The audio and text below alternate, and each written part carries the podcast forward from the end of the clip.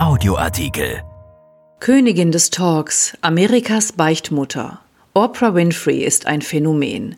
Die 67-jährige Selfmade-Milliardärin bringt alle Promis zum Reden, die sie in Amerikas berühmteste Talkshow einlädt. Am Wochenende sind es der britische Prinz Harry und seine Frau Meghan. Von Frank Herrmann, wie man die Spannung schürt, das hat Oprah Winfrey im Laufe ihrer langen Karriere gelernt. Kein Wunder, dass sie auch von ihrem neuesten Coup einen veritablen Hype erzeugt. Vor einem Interview mit Prinz Harry und Meghan Markle, dem ersten großen Fernsehinterview nach dem Umzug der beiden nach Kalifornien. Bevor CBS das zweistündige Gespräch am Sonntagabend zeigt, sollen kleine Filmhäppchen das Gefühl vermitteln, dass das Publikum etwas ganz, ganz Besonderes erwarten darf. Eine Unterhaltung, bei der folgt man der Werbung Werbung alles, wirklich alles zur Sprache kommt. Da wäre vorab ausgestrahlt die Frage an Megan, haben Sie geschwiegen oder wurden Sie zum Schweigen gebracht?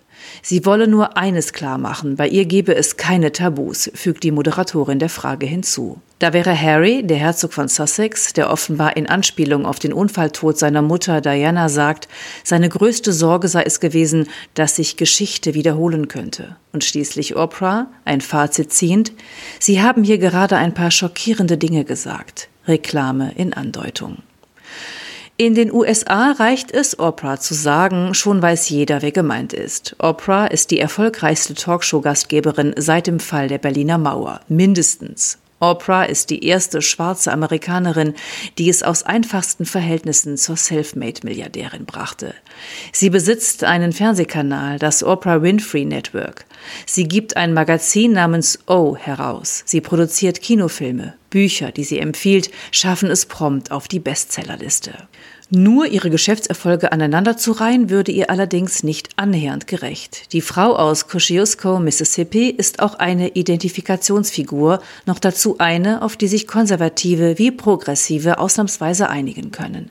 Republikaner sehen in ihr so etwas wie die Miss American Dream, den besten Beweis dafür, dass man sich nur anstrengen muss, um es zu etwas zu bringen, auch wenn man es anfangs schwer hatte. Demokraten schätzen die 67-Jährige, weil sie sich in Gesellschaftsdebatten einmischt, wenn sie es für nötig hält. Mal mit subtilen Signalen, mal Tacheles redend.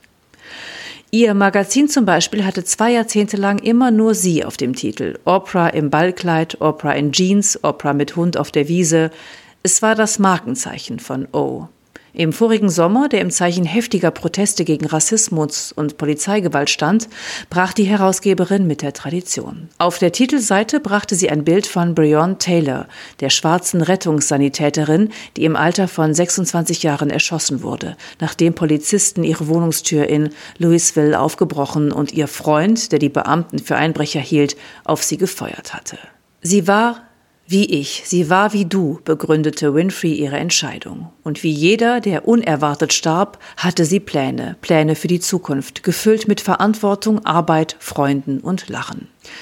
Davor war sie zur Stimme der MeToo-Bewegung geworden. Im Januar 2018 bei der Verleihung der Golden Globes sprach sie voller Leidenschaft von den Frauen, denen man weder zuhörte noch glaubte, wenn sie die Wahrheit über brutal mächtige Männer sagten, über Machotypen, deren Zeit nun abgelaufen sei. Danach meldete sich Meryl Streep mit einer euphorischen Empfehlung zu Wort.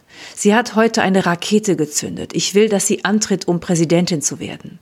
Es war nicht das erste Mal, dass ihr jemand riet, für ein Wahlamt zu kandidieren. Den Gedanken hatte, so paradox das im Nachhinein klingen mag, Donald Trump in die Debatte geworfen, der Bauunternehmer, dem ihre Popularität imponierte. 1999 wurde er vom CNN-Moderator Larry King gefragt, wen er sich denn als Nummer zwei an seiner Seite vorstellen könnte, sollte er sich je fürs Weiße Haus bewerben. Oprah, antwortete er. Ich liebe Oprah. Geboren wurde die Talkshow Queen 1954 im tiefen Süden, der damals noch ganz im Zeichen der Rassentrennung stand. Ihre Teenagereltern trennten sich, bevor sie zur Welt kommt. Sie ist vier, da zieht ihre Mutter ohne sie in den Norden nach Milwaukee. Oprah bleibt bei der Großmutter, die sie durch Prügel bestraft. Später folgt sie ihrer Mutter, rennt in der Pubertät von zu Hause weg und lebt auf der Straße, ehe sie zu ihrem Vater, einem Friseur, nach Nashville geht. Mit 14 wird sie schwanger, das Baby eine Frühgeburt, stirbt kurz nach der Entbindung. Sie rappelt sich auf, studiert und beginnt bei einem Radiosender zu moderieren. In Nashville. Später wechselt sie zum Frühstücksfernsehen nach Baltimore. Von dort zieht sie nach Chicago, wo sie mit der Oprah Winfrey Show ihren Ruhm begründet. Was die Sendung von der Konkurrenz unterscheidet, ist die Offenheit, mit der die Gastgeberin Probleme, Ängste, Traumata thematisiert. Auch ihre eigenen. Im Premierenjahr 1986 sitzt Laurie im Studio, eine Frau, die als Kind von ihrem Vater sexuell missbraucht worden ist. Lauries Geschichte sei auch die ihre, lässt Winfrey ihr verblüfftes Publikum wissen. Mit neun sei sie zum ersten Mal vergewaltigt worden von einem 19-jährigen Cousin, mit dem sie aus Platznot das Bett teilen musste. Einmal karrt sie einen Handwagen mit 67 Pfund Fett auf die Bühne, exakt das Gewicht, das sie bei einer Diät verloren hatte.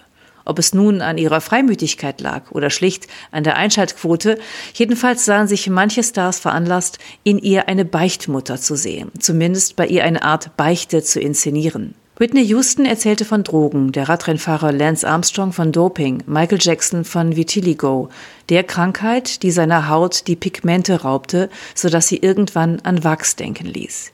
Ihr Erfolgsrezept hat Winfrey einmal in zwei Stichpunkten beschrieben. Zuhören und versuchen, sich in den anderen hineinzuversetzen.